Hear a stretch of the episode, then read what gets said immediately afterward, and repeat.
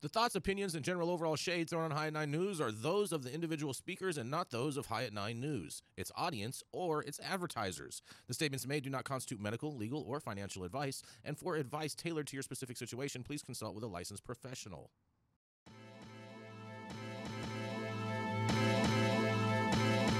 Welcome to the High at Nine News Hour, where you will hear from cannabis industry experts and professionals from around the country talk about important topics while shining light on global issues and discussing cannabis as it relates to politics, regulation and reform, data and technology, science, research and medicine, family and parenting, art, celebrities and entertainment, fitness, sports, mental health and wellness, and plant based medicines and entheogenics. Together, we are building a stronger community, fighting the stigma and creating change. With your hosts, Jason Beck and Rico Lamitte, joined by special industry expert correspondents from around the country, and daily antics brought to you by Cannabis. Coming to you live every Monday through Friday at 9 a.m. Pacific Time and high noon on the East Coast. And thank you all for getting high at 9 with us. That's right. Oh, yeah. Good morning, everybody. Happy, happy, happy Tuesday. That's right. Today is Mon Tuesday, October 31st, and today is National Refornation Day. National Doorbell Day, of course, because all the kids are going to be ringing that doorbell all night. Girl Scout Founders Day. National Magic Day. National Knock Knock Joke Day, I guess, because is that where you get trick or treats from? From Knock Knock Jokes. And it's also National Caramel Apple Day. And of course, that's right, it is none other than Halloween itself. And thank you for joining us and getting high at nine with us. It's also high noon on the East Coast. And please remember to like, share, and subscribe to us on all social media platforms. Use that fancy little QR code right there in the top hand corner of your screen to see where we live on the internet. And we are live every Monday through Friday on YouTube, Twitch, Twitter, Facebook, and Rumble. And so, welcome to everyone joining us from any of those other audiences as well. But kicking it off today, that's right, we have the Halloween special with the dope dad himself. That's right, it is Rico Lamitte. Or we? Oh, he's a Ninja Turtle today. Apparently, he is. I don't know whichever one wears the blue Lea- mask. Leonardo. Leonardo. Okay. The best. All right. Leonardo. Really? He leads. I know. I know many that would say that he's not the best, but nonetheless. But If Leonardo leads, Donatello does machines. You know what I'm saying? Um, I'm not. I'm not understanding anything that you're saying. But whatever, whatever, whatever, Donatello. wha- wha- whatever works for you today on this Halloween. We have the dope dad himself, who is dressing up as a Ninja Turtle. It is none other than Rico Lamitte.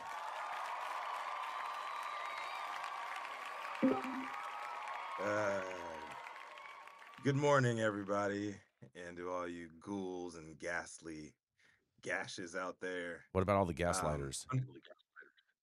all the gaslighters. All right, there we go. happy Halloween. And um, you know who's not having a, Hallow- a happy Halloween? Kiva Confections. Because the Kiva Confections PR team will not be at the company Halloween party tonight. They'll most likely be doing a little damage control out in Northern California's East Bay. Because at least one child ingested Kiva's Lost Farm cannabis infused fu- fruit chews after four were found in parents uh, by parents in the candy stash that Alameda Ele- Elementary students collected at a PTA trick or treating event this weekend. The chews were wrapped in blue paper and allegedly looked similar to Starburst candies. At least three families reported finding the Kiva chews among the chocolates and other items from the PTA sponsored event at Amelia Earhart Elementary on Sunday. District school officials um, notified police early Monday morning and advised Earhart families to throw out all candy collected at the event. As of midday Monday, there had been no additional reported incidents of anyone ingesting the THC laden chews, but a district spokesperson said that they're doing everything that they can to keep the kids safe while uh, we investigate what happened. A statement put out by Superintendent Pasquale Scuderi of uh, Alameda Unified School District said this A student had found in a bag of candy they brought home an edible with about 10 milligrams of THC in it. We do not know. Uh, we do know the student appears to have ingested the candy unintentionally.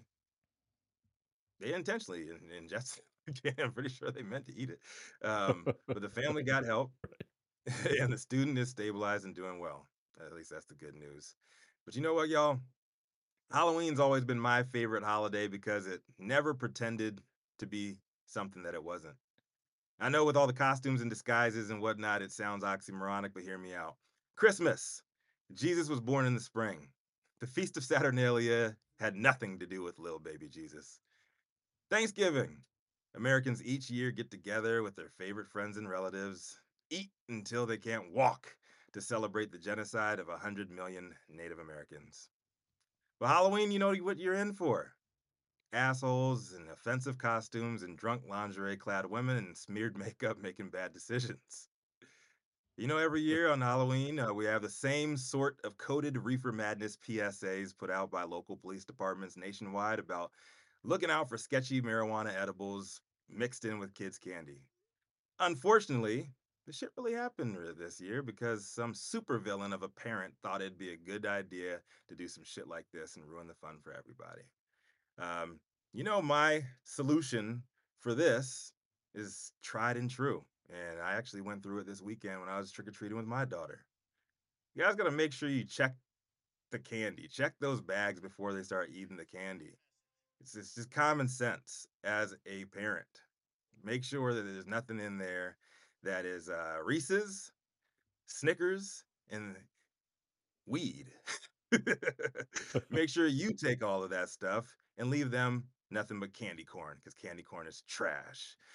You know, I, I don't know if a, um, a you know, I don't know if this uh if, if, if this whole event that happened this weekend is going to um, you know, at a at a PTA uh, meeting or PTA sponsored event is going to change the game and, and in California and, and edibles and stuff like this. But um, I can see stuff like that happening. And um, it really, really, really is uh, shitty. So make sure you guys are checking the Halloween candy if you have kids out there. Um, this is still on the parents, um, and people make mistakes uh, too. And uh, I don't know what's going to happen next after this, um, but maybe you do. I'm just a dope dad on the streets here, Rico Lamitte for High Nine News, and I want to hear from you guys. What do you think about this, man? Is this going to change the game? It's a PTA event. It wasn't no sketchy Halloween party. It wasn't Man, no this is the kind uh, of PTA meeting. This is the kind of PTA meeting I would want to attend. Exactly. Yeah, this sounds like a great Right. time. And my kids are grown, Yeah, right? Right. It's- it's- but but in all seriousness, it's, it's not, it's not a joking matter to, for people to be giving kids cannabis. Um, not sure how they actually got a hold of this cannabis, but at the same time, uh, uh, you know, parents should be instilling good values into their children as far as not consuming off brands. And so, like, if they shouldn't have There's thought Diva. they should they shouldn't have thought that it was a Starburst if it wasn't in a Starburst wrapper. That's my point. No, real, yo, Okay. real talk. That's what it looks like. It, looks like a starburst. It looks yeah, that's the like most. a Yeah, starburst. yeah, It's that's the most BS cop out that I've ever heard. It's total BS. It looks like a starburst. It looks like a starburst. Yeah, it's a square. So parents don't check their kids' candy anymore. Like it was a, it, we couldn't touch the candy until the candy came home and you went through Right. it. Back Yep. in my day, we weren't worried about weed lace candies. We were worried about razor blades and like Yeah, all kinds of exactly. Stuff Razor like blades. that. Yeah, But that was a I'm big one. saying, like we Right. came home with our buckets, we poured it all out. Mom and dad went through it, and then we were, you know, got stifled out how much candy we could eat per day, kind of thing. I used to always look for like needle holes in the packaging too. sure, yeah, Yeah, that's.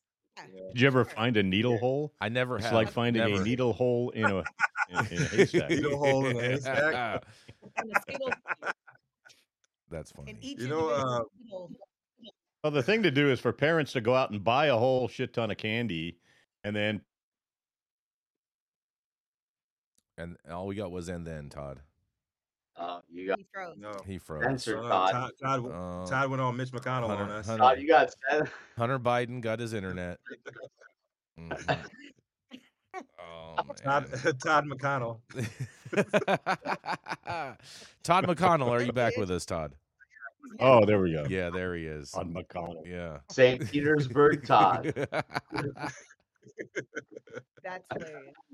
oh man. You know what? No, this is this, Yeah, no, this anything's is- better than that new Speaker of the House. What's his name? Oh, he's I the gotta Google man. He's the man. Mike. Johnson. Shout out to Mike Oh Johnson. my god. Mike who? Yeah, he's got a great Mike last Who? name. MAGA Mike. Yeah, MAGA Mike. He's- Mike. He's got a fantastic Mike last name. Mike, who? Mm-hmm. mm-hmm. Exactly, Mike who. Mike Johnson. Yeah, I, I, I, don't, right. I don't know what to do. I don't even know what to do with this information. It's like racking my brain. Like I've been I've been so programmed to think there's gonna be needles, there's gonna be fentanyl in the, in the candy, there's gonna be all this Yeah. this and that. And now we're having uh, to switch it all up and worry about weed candy in our in, in our pillowcases. This is this is just more. This is just like event. What's that, Saman? this is going to be commonplace going forward. I mean, it's too easy to like you know either get it confused or to mix it up in a lot of in a lot of senses. If you're just like you know if you don't have it separated, if you don't have like a good system in your own home, and I mean someone bringing Kiva. Um, you know, gummies to a PTA meeting and giving it away to kids like a school board sponsored thing. That's like a that's like a really insane situation. I would expect this more of like from an like a house in a community rather than um you know people that it's their job to actually pay attention to this stuff and to make sure the kids are safe. so here's But the, also I'll go- we've said this we've said this on this show before. It's really the parents' job to protect their kids. It's not society's job to protect your kids. It's- It's it's- like Saman- well, here's the whole thing. Saman, we're, we're conditioned. We're conditioned to think it's going to be at these parties. We're conditioned it's going to be at people's private residences, and and it seems like there's more danger at the school at a PTA event than there would be in in, in a shady ass neighborhood because you know the parents at, at at those parties they don't want their kids to be they don't want to be that person. This is a Well- supervillain of a PTA disgruntled PTA uh, uh, uh, official. you This think- is do this, is this is what happens when Antifa takes over your PTA it meeting. sounds like. This is what happens. do you think it's nefarious? yeah, this is what happens when Antifa takes over your PTA meeting, Rico. There's Antifa. Mhm. There's an insurrection. Yeah. There's an insurrection that went down at Alameda, Alameda Exactly. High School. Exactly. But I, I also wonder, Rico. I also wonder if Halloween overall needs some type of a rebrand because, after all, the slogan of Halloween is "trick or treat." Yeah. So- more of a trick than a treat. this time, Exactly. huh? That's what I'm saying. There's, that someone was tricking off in Alameda County, apparently at Kiva. Maybe like oh weed gummies. Oh these Mhm. kids see worse Yeah. every day. They you know they ah they're just weed gummies. They, they weren't. They weren't the gummies though, Saman. They were the hard shoes, the Lost Farm hard shoes, like the Starburst. That's that's what that's what the kids got. Okay. Okay. All right. hmm I could. Yeah, and it And look- They're awfully and- and- and- expensive. I don't know who's putting those in the candies in, in, in the bowl because uh, you know, They were like couple of they, were like we're gonna hook these kids up. They're gonna appreciate this. Well, no, nobody. It could have been somebody. It could have been somebody got laid off. Well, nobody. Nobody uh, has them cheaper than Kiva themselves. Todd, just saying. That's what I'm saying. So it could have been somebody Yeah. got laid off. Well, they're still a couple of bucks each. Yeah. you Mhm. know, But uh, oh man, that was that was free at their parties. that was a fun story. We're gonna go to a commercial and we're gonna be right back. The Control Tower from Highly Educated has perfected the dab. Utilizing the concept of thin film evaporation, you can waste none of it and taste all of it.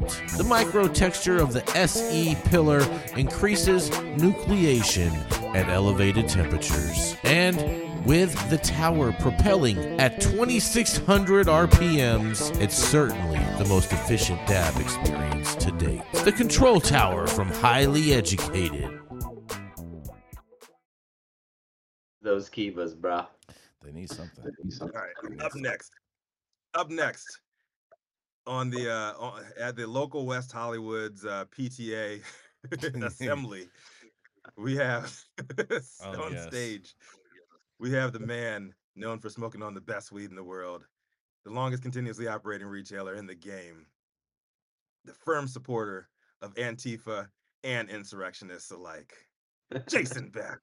I'm all about fighting for freedom, Rico, and you know that. But I'll tell you what, I'll tell you what, I have an interesting story for you today. A very, very interesting story today. Here we go. Are you guys ready? Because, you know, it wouldn't be Halloween without a New York story. Because few New York enforcement actions for the illicit market sales have resolved, regulators say. Oh man. Oh boy. The vast majority of crackdown efforts by New York's regulators and law enforcement agencies related to illegal marijuana sales have failed to be resolved, officials confirmed on Monday. One potential reason New York regulators have halted administrative hearings where judges can levy fines and other penalties against those selling illicit marijuana products. The shift by the state's Office of Cannabis Management, the OCM, effectively eliminates one path to punishment after raids of unlicensed smoke shops and retail outlets. Through such incursions, continue to be initiated, according to the City News website. The OCM attributed the change to a lack of resources, and the agency did not indicate when it planned to restart the administrative trials, the city reported. Of the three, 300 or so actions that the regulators and law enforcement have taken across the state since June, only 16 have reached some resolution, OCM Executive Director Chris Alexander said on Monday in Albany during a public hearing about the state's floundering cannabis market. That's roughly 6% of all cases. Under newly adopted laws in New York, the state can impose a $10,000 penalty for each day of illegal cannabis sales and a 20,000 per day fine on those selling cannabis after receiving an OCM order to cease operations. It appears those penalties and other enforcement actions have done little to slow illegal marijuana sales. I told you guys this. That's particularly the case in New York City, where officials estimate thousands of unlicensed stores are still operating today.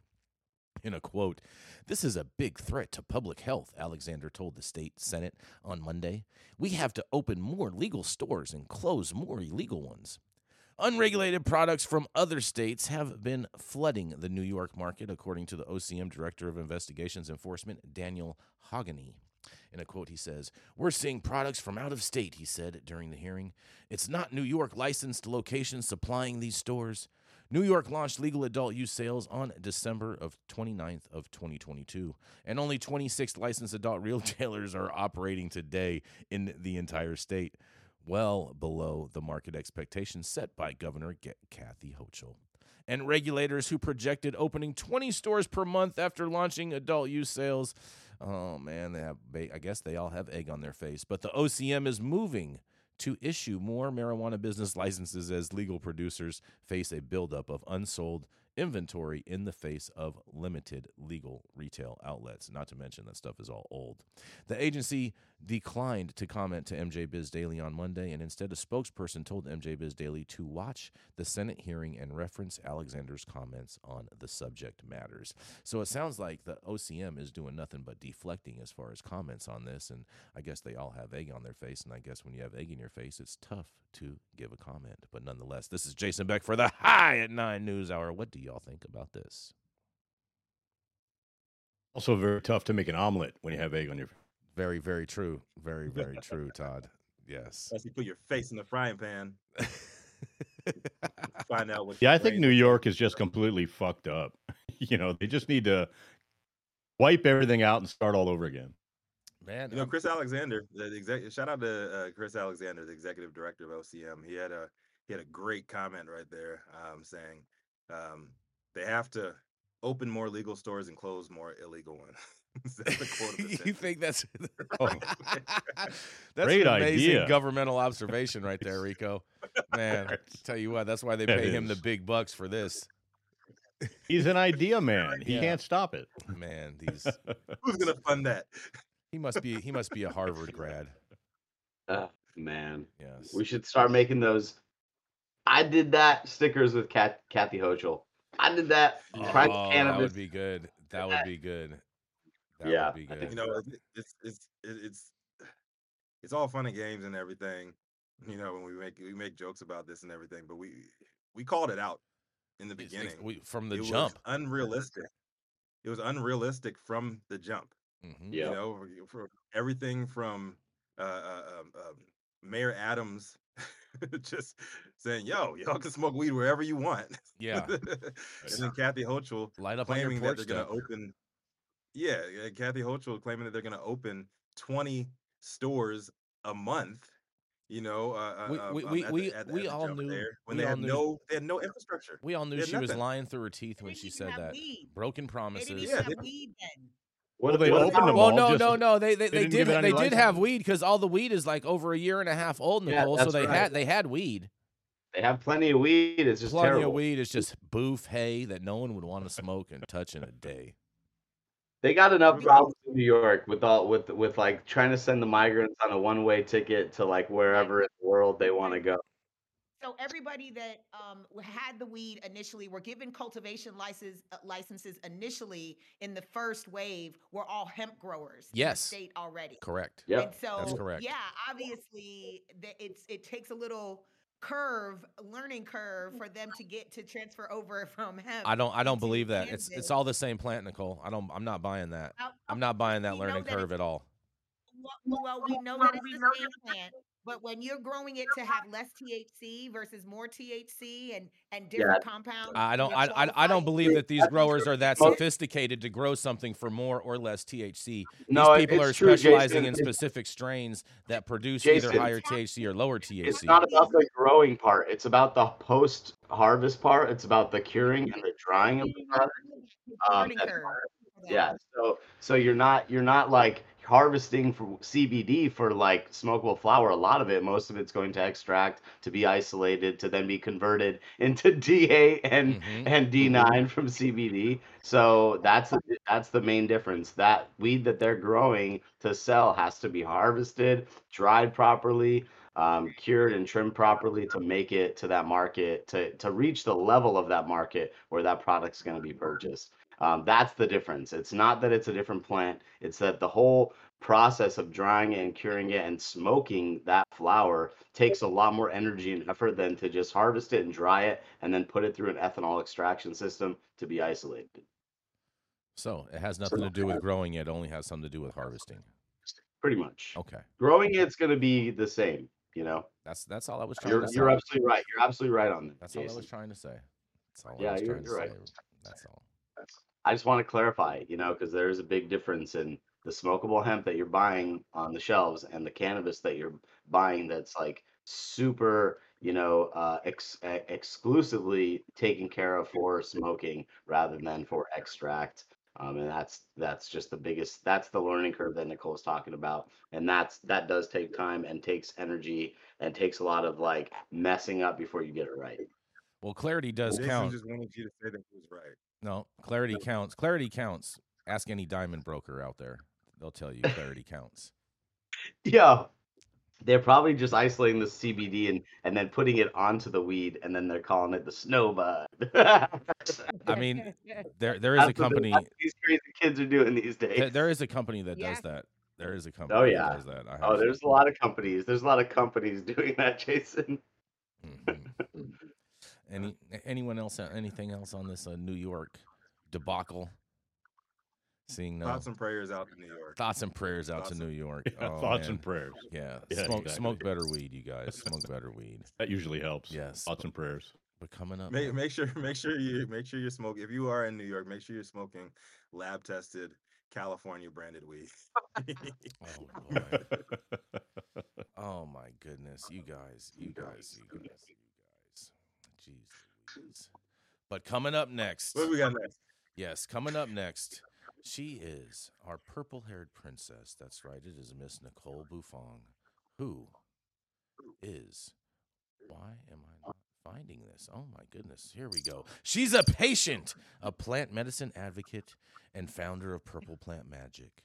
She's also on Power 88 Las Vegas every Wednesday morning. It is none other than the Mrs. Nicole Buffong. And Well, the crowd goes wild. Yes. Thank you so much for that introduction. I appreciate it. My story today, um, fam, is coming out of Oklahoma. We saw this coming. Um, Politico today says, um, quotes, people just can't pay their bills. Oklahoma's wild marijuana market is about to shrivel. We knew this was coming. Um, so it started uh, about a year ago when they passed new legislation. But the world's wildest weed market, which at its peak had nearly 14,000 licensed medical marijuana businesses, has been steadily shrinking since Oklahoma voters overwhelmingly rejected a recreational legalization referendum in March. Heightened enforcement by state regulators and law enforcement is pushing some businesses to shut down. Others are simply realizing that Oklahoma is producing so much weed, a staggering 64 times the volume needed to serve the state's medical patients, according to a recent study, that it's impossible to make any money. At the same time, the potential customer base is shrinking. There are just under 350,000 people enrolled in the medical program, down from a peak of more than 385,000. Oklahoma has been has become a cautionary tale over the past 5 years for the country's experiment with marijuana legalization. Many of the problems that have plagued fledgling markets across the country are magnified in the staunchly conservative state.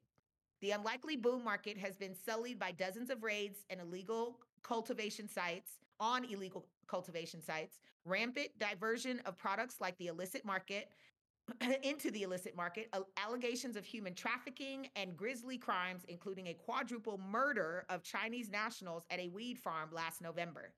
Republican State Representative Scott Fetgatter, Fetgetter, um, we met with him in Oklahoma two years ago, who has worked extensively on cannabis policy, said the blowback is so severe among his fellow lawmakers and constituents that he doesn't see any point in introducing legislation seeking to boost the medical market and help struggling business owners.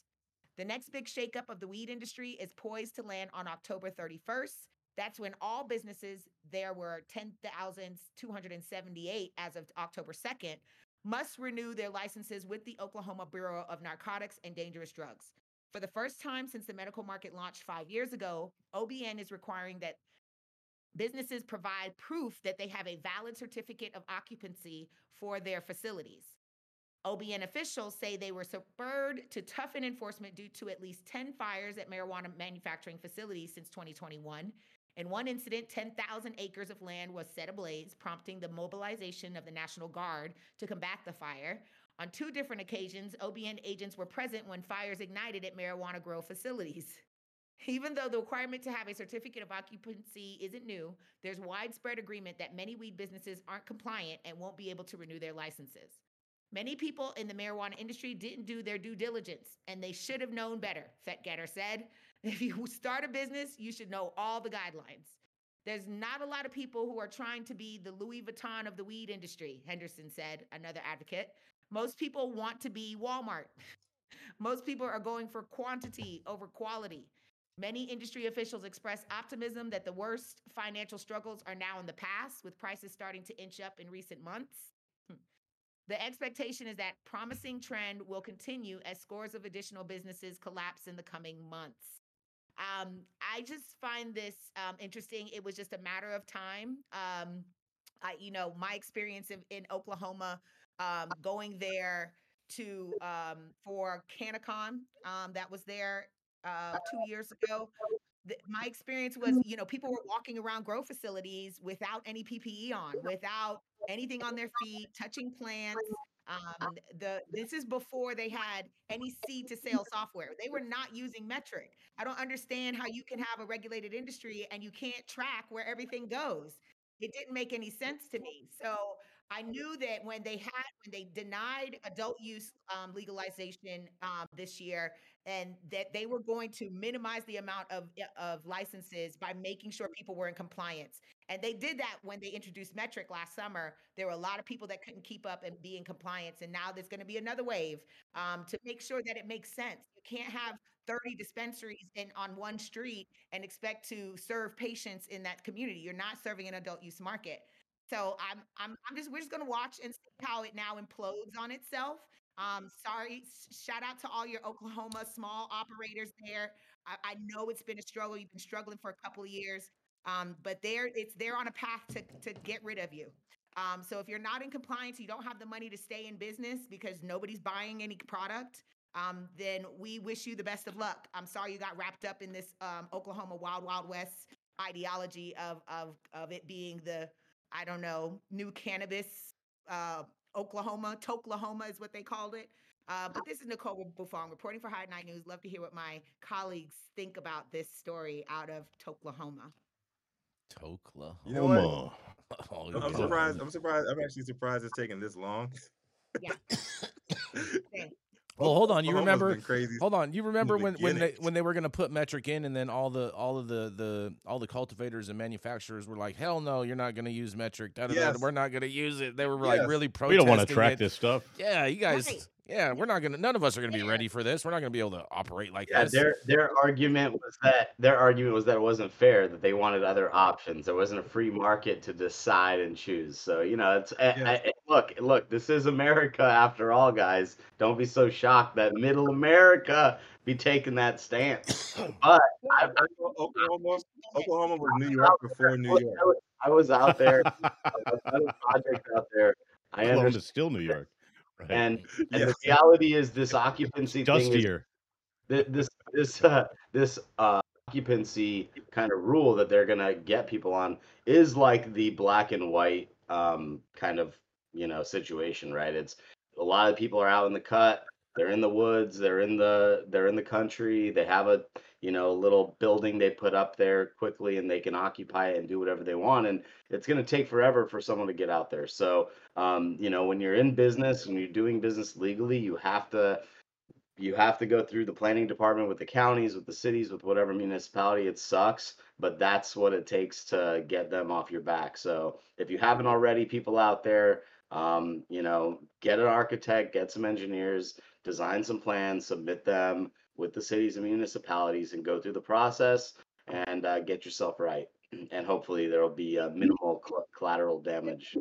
the thing is, what happened in Oklahoma initially, they said, okay, it's fifteen hundred dollars to get a license. Sure, every people were moving from other states. They, they Mhm. quoted a guy in the article from Colorado that was like saw this as a gold rush, as a green rush, and so. But then they started. Then they then they changed the rules. Um, the the OBN changed the rules and said.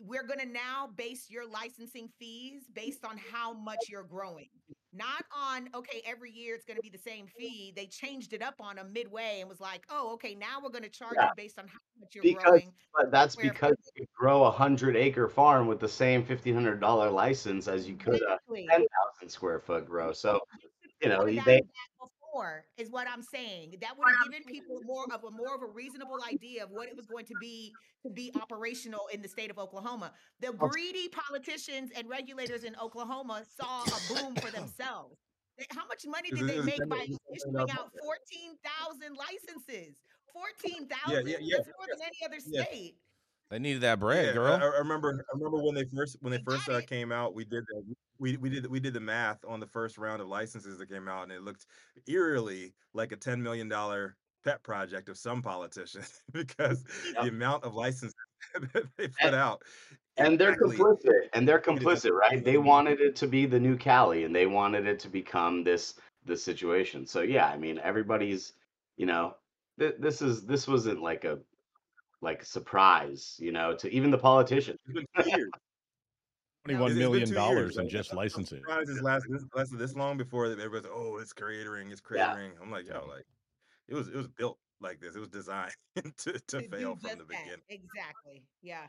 So sorry, guys. You, you stepped into the wrong pothole. You stepped into the wrong gold mine. Yeah. Because Pothole. guess what? Gold is on. Dried up. Oh Yep. man. Four, 14,000 licenses is just too many. Mhm. It's It's just too many. Crazy. Yeah. it's- Servicing 250,000 patients. Like it. 14,000 is too many for New York. Of course, Wait. it's too many for Oklahoma. Uh, How many patients have you say, Nicole? Because they have like three hundred and fifty thousand, I thought, or like four hundred Yeah, Yeah, like- 350,000. Yeah, Yeah, yeah, yeah. You're part. Telling me that the entire population of Oklahoma is a patient? They're all medical patients. Uh, I mean, I mean, absolutely. I Oh, mean, have you seen? Absolutely, they're all patients. They're they're Oh, definitely. man. Yeah, they're all medical patients. it- We have millions. it's not, it's Just by going and getting an Oklahoma driver's license automatically entitles you to being a patient in the state of Oklahoma, apparently. That's Are you an organ donor? No. Yeah. Yeah. And, on- and on that, we're going to go to a can get that at the commercial. Yeah, we're going to go to a commercial and we're going to be right back. Relying on 25 years of commercial hydroponic experience, King Solomon Nutrients has engineered the best liquid and dry fertilizer products for cannabis that preserves the crop, the soil, and the environment. Through relentless passion, research, and innovation. King Solomon has developed simplified cannabis crop nutrition you can trust. It was created for farmers, by farmers. Don't mess around, try the crown.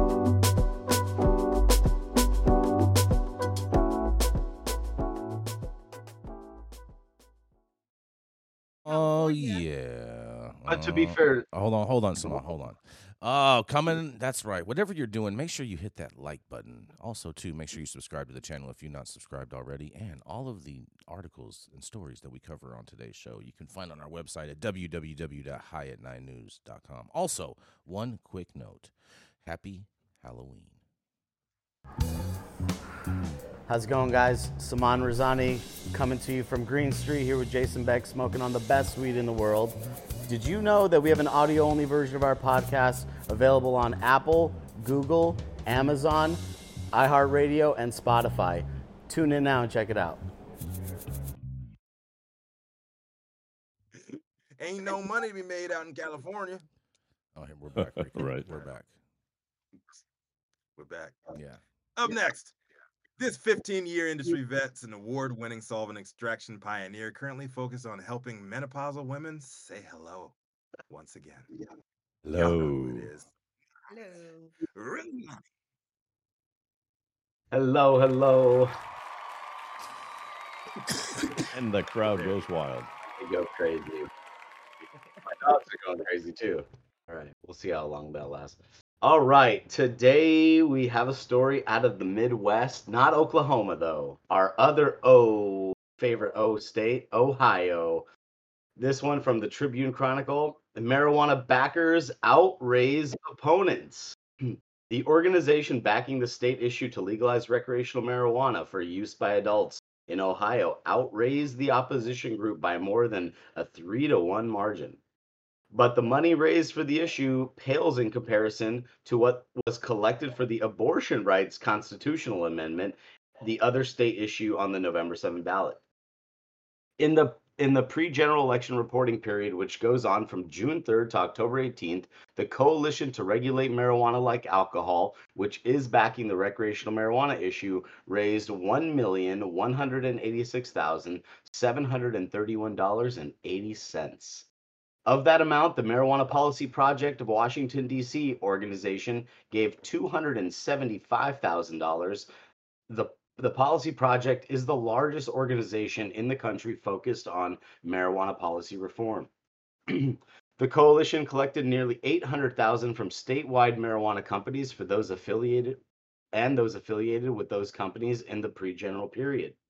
The coalition also received $152,191 in kind contributions from Ohio Organization Collaborative, the Ohio Org- Organizing Collaborative, sorry, located in Youngstown for employee salaries, contractors, and consultants, and for campaign supplies and literature.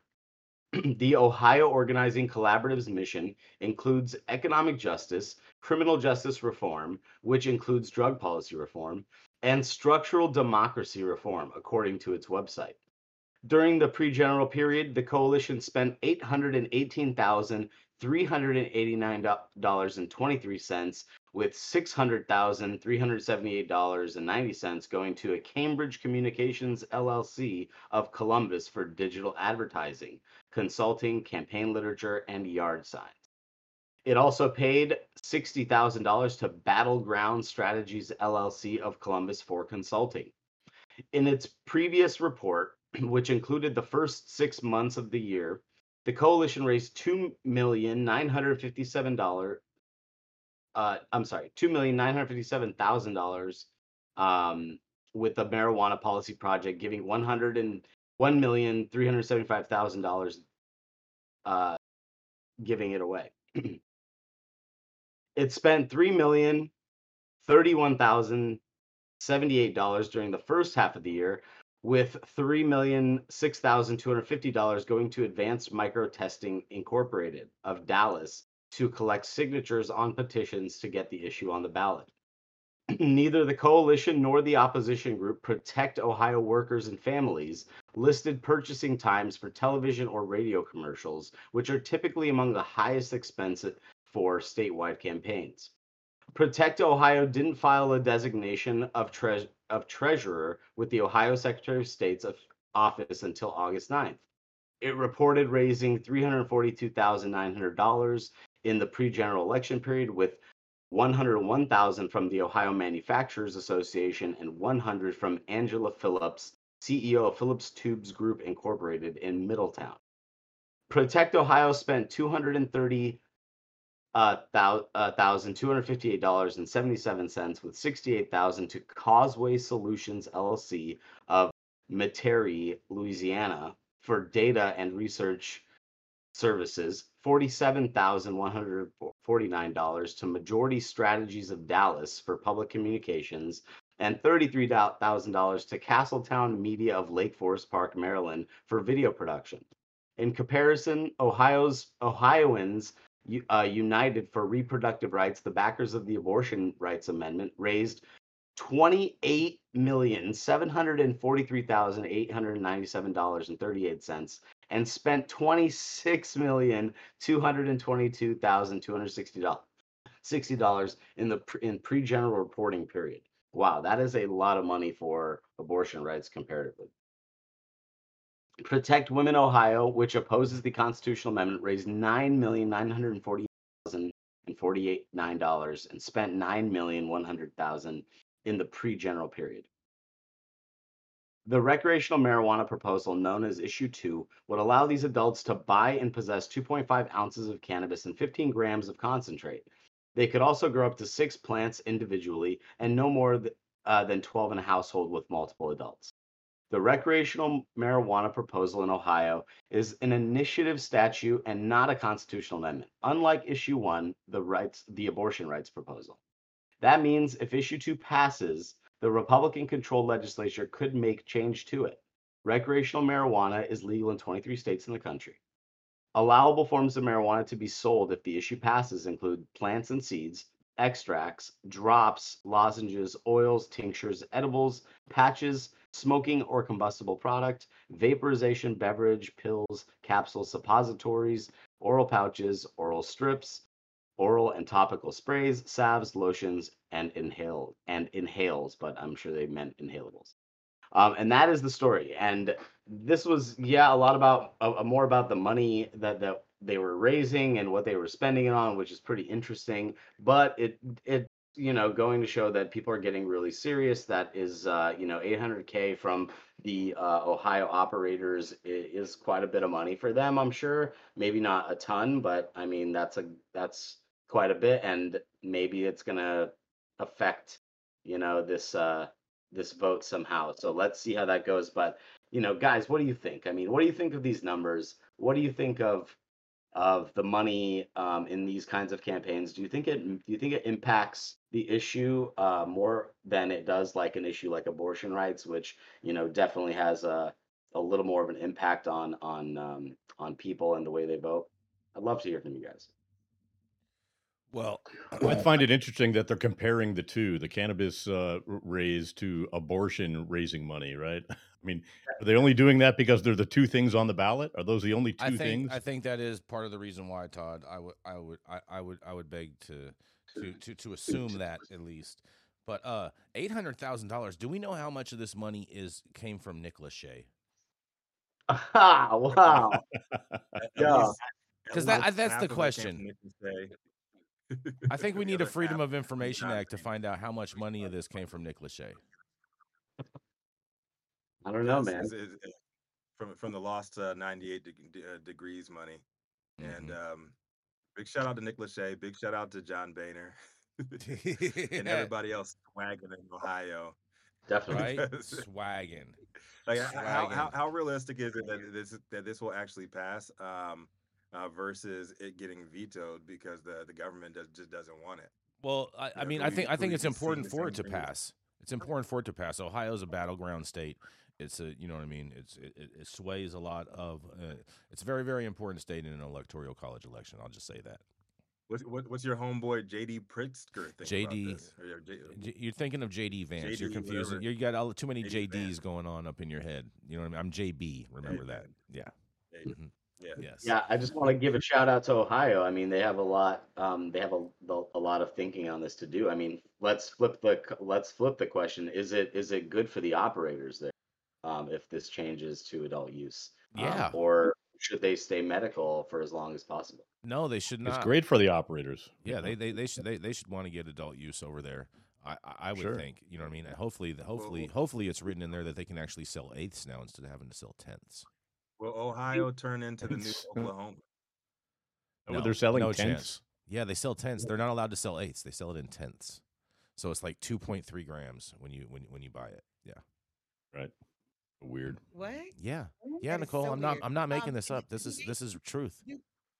Should we Do fact? they honor reciprocity in No. Ohio? No.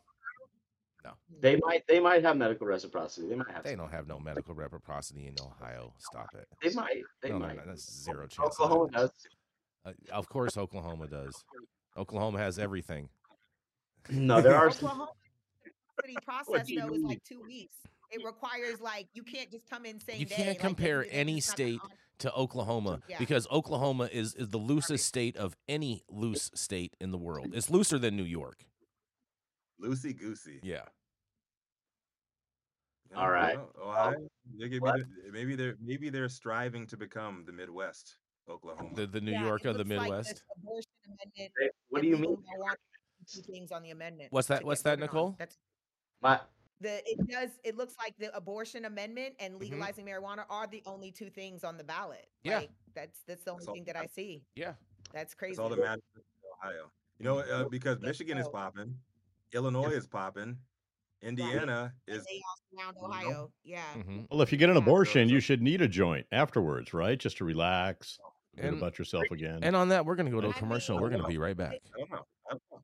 I, I can. I'm Jason Beck, and this is Smoky Vanilla. And if you want to feel as good as I look, then you need to get yourself a stretch and smoke with Smoky Vanilla. That's right, baby. I'm Smoky Vanilla with my background in kinesiology. I'm a sports massage therapist and stretch coach. I focus mostly on athletes who have chronic pain or injury due to their sport, or the legends of the chronic in the game, baby. Oh, yeah, you know what it is. We just stretched, and now we're going to smoke because you know what it is. That's right. I love intuitively creating a session based on the individual I'm working with. We'll go through a few assessments, look at the past health history, injury, or anything that's still affecting you today, and create a customized session just for you. Let's go.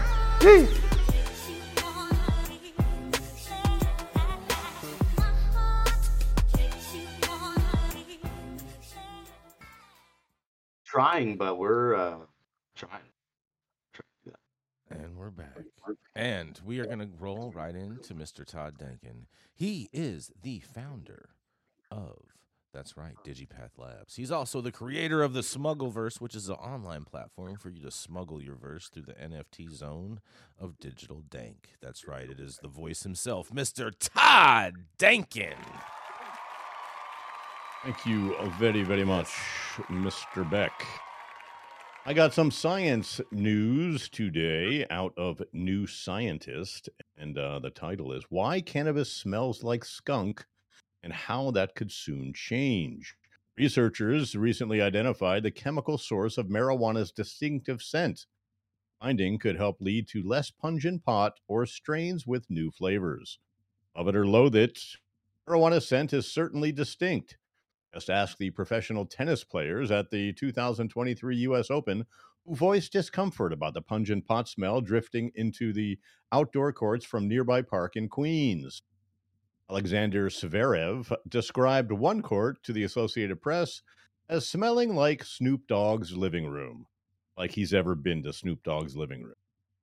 The whiff of weed has become increasingly familiar across much of the U.S. following a wave of state level legalization in Santa Barbara County, home to more licensed cannabis growers than any other county in California, residents and business owners have intensified complaints about the associated stench in recent years.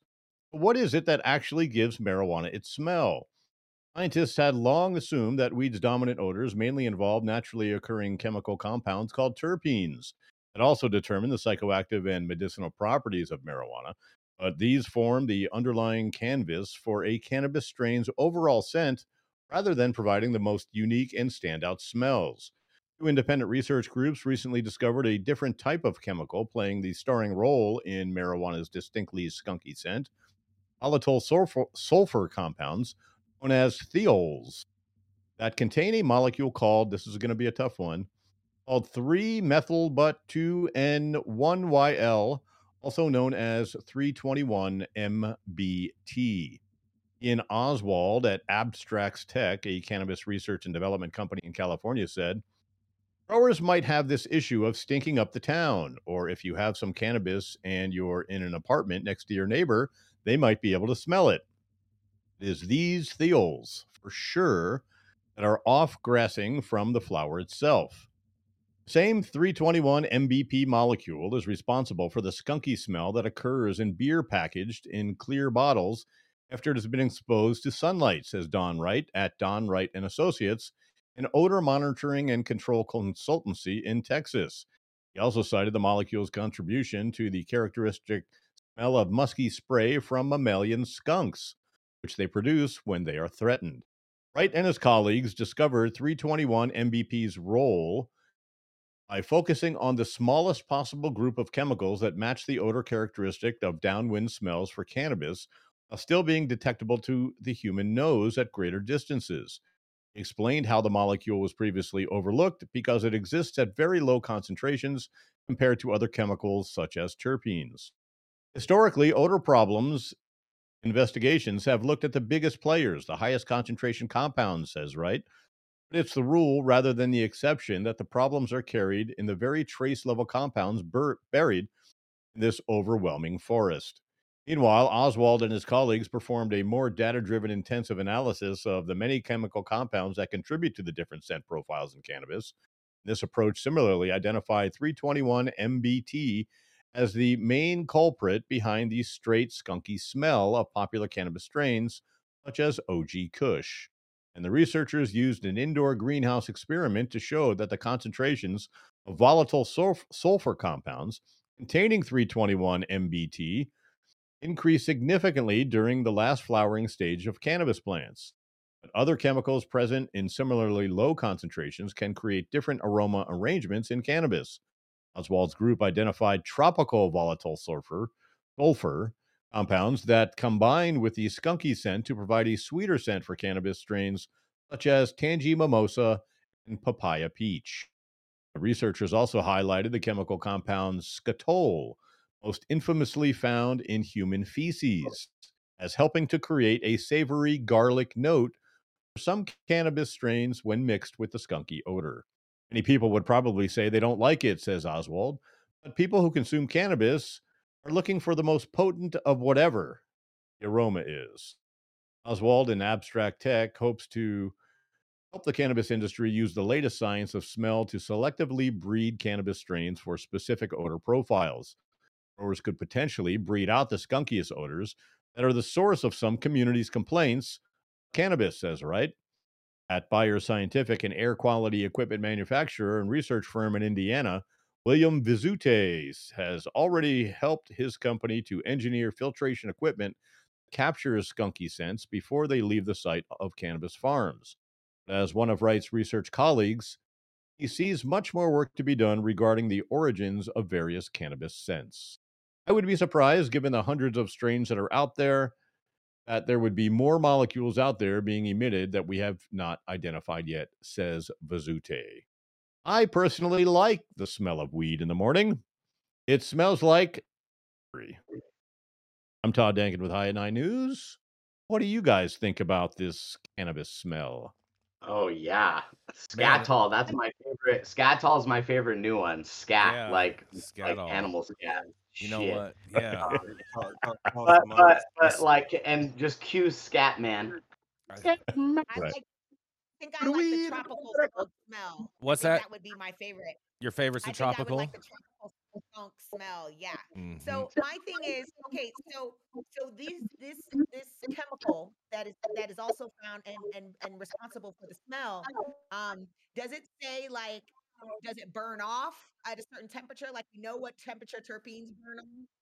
Does it does it fall off like the acid compound does when you are when you cure it for a certain amount of time or what does what Yeah, the any of The article doesn't mention that, but I'm sure it does because all compounds burn off, uh, you know, eventually when you're, you know, put a piece of some fire to it, right?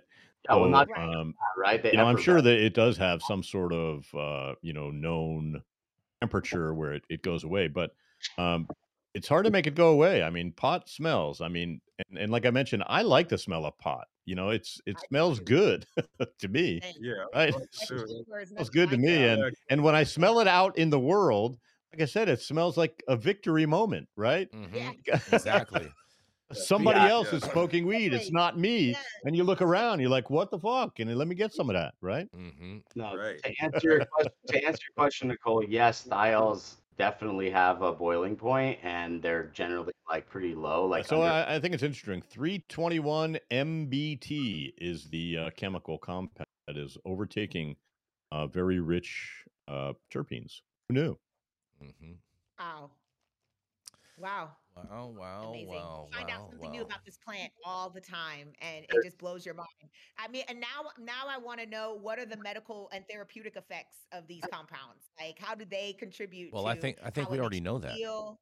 I think we already know that, we- we Nicole. don't know that we just yet. know what to call Yeah, it. Yeah, this we know that. We Right. definitely have an Isn't idea of that. And that that's part of the whole composition of like the entourage, right? So the Mhm. terpenes are not just terpenes, they're all of these flavorants as well, and all these esters and phenolic acids and things like that. So um, you know, it's they're they all are part of that categorization of the of the cannabinoid cultivar, right? Because there's terpenes and cannabinoids that will make up this gradient of each of these different um, types of cannabis, and that's how we're you know we're identifying them is through the chemicals. And so this is just looking deeper. So imagine we just have a really like we have a really magnified lens now to look deeper into those into those really already small components of this plant that make up this composition. So you're like you know you now have a two-dimensional view instead of a one-dimensional view and that's where where we're getting the data from. That's coming from instrumentation as todd knows very well. This is uh this is done through tandem mass spectrometry so like they have a um, you know a liquid chromatograph um, or that's being like analyzed through this mass spec and it's uh, has another mass spec attached to it. So you're not getting just the just the just the really um, fine peaks of all of this information coming through through the data, but you're getting the depth of those things to see how deep they go and how much of an impact they have on that experience. So this is cool stuff. I mean, you know, Abstrax is doing cool stuff with the science. They've been doing it for a few years now and really have like, you know, analyzed, you know, many of these cultivars. But, you know, I, I think that what's what's what's interesting about what this article is talking about is um, you know how they're going to be able to mitigate those things in the future for like olfactory you know like if you have a problem with odor abatement in your city and you can't certain cannabinoids that you're growing well you can analyze those um, you know plants and those cultivars now and see what has the um, you know the nuisance kind of effect and you don't have to grow those strains or that could be a thing and that's that's an interesting part of this because the implications coming down the line um, are you know they could potentially include like certain strains you can and can't grow in certain municipalities. So i, I mean you know there's problems with that everywhere. Um, see how that affects you know policy And, Interesting. and Yeah. speaking of this sweet, sweet, skunky smell, which I personally love, and I don't understand why they would even want to get rid of it, but I know, right? yeah, it's crazy to me. But whatever, Agreed. whatever. You know, I don't understand this new generation a lot anyway, but who cares? Because A typical flower has, you know, usually less than two or three percent terpenes, and it's interesting though how this little tiny itty bitty molecule is even smaller than that Mhm. and causes that skunky smell. and now we know what to call it. Thank you so much for that, Todd. Yeah, but course. I'm gonna tell you. Speaking of this sweet skunky smell, all right, I'm gonna tell you where to party this Halloween. Okay, are you guys ready for this? Despite ready. or maybe because of the woes of the world right now, the need to escape this Halloween is palatable. Becoming someone else with an outlandish, sexy, or scary costume and drinking, dancing, and smoking and prancing with other LA creatures of the night is what it's all about. Halloween 2023 has a lot to choose from, too, With the holiday on a Tuesday this year, the mayhem begins now. And for a read, this is out of Los Angeles Magazine. And so, the biggest street rager in town is back. After a three year hiatus, Santa Monica Boulevard is once again closed off the city's Halloween Carnival. It's free to attend and will take place from 6 p.m. to 11 p.m. on a one mile stretch between North Doheny Drive and North La Cienega Boulevard. There will be a stage at the intersection of Santa Monica Boulevard and San Vicente Boulevard with live DJs, food trucks, and, of course, some of the city's most creative and outlandish costumes you'll see anywhere. It's also going to be the highest Halloween ever in the area, as the first licensed cannabis experience takes place in the Emerald Village, the area near West Hollywood's dispensaries and the Artist Tree's Consumption Lounge and other consumption lounges in West Hollywood brings you the Harvest Hunt. Runs from 6 p.m. to midnight, taking over a block of a, a block adjacent to the main carnival. Cannabis, cocktails, munchies, and more. A drag show hosted by Jasmine Masters of RuPaul's Drag Race, and much more scheduled for the 21 plus event. And this is the first time the city of West Hollywood has ever invited the cannabis industry to participate. We received our permit uh, late last night, and this is going to be one hell of a jam. And High at Nine News is going to bring it to you live with a live New Year's Eve style commentary show of the drag queen performance and the costume contest, all within the cannabis area in the Emerald Village tonight, Halloween 2023. Be there or be square. Make sure you keep the kids away from the, uh, you know, from the entertainers. Well, I, am worried because Kiva is going to be there. right. oh, with drag show uh, uh, folks there and Mhm. Kiva there. Oh, don't bring Man, your kids. It is it is gonna be it is gonna be a doozy, that's for sure. So we look forward to seeing everyone there. Hope every hope to see everyone there. And uh, no matter where you are, make sure you have a safe and sane Halloween and all of that good stuff. But thank you all for joining us and getting high at nine with us every Monday through Friday at 9 a.m. Pacific and high noon on the East Coast. Big thank you to our audience, supporters for tuning in daily and listening to the insanity that is the developing cannabis industry. Thank you to all of our sponsors and thank you to you, Saman, Todd, Rico, and Nicole for coming on and joining us today. And thank you all for tuning in. It is America's number one daily cannabis news show, High Nine News.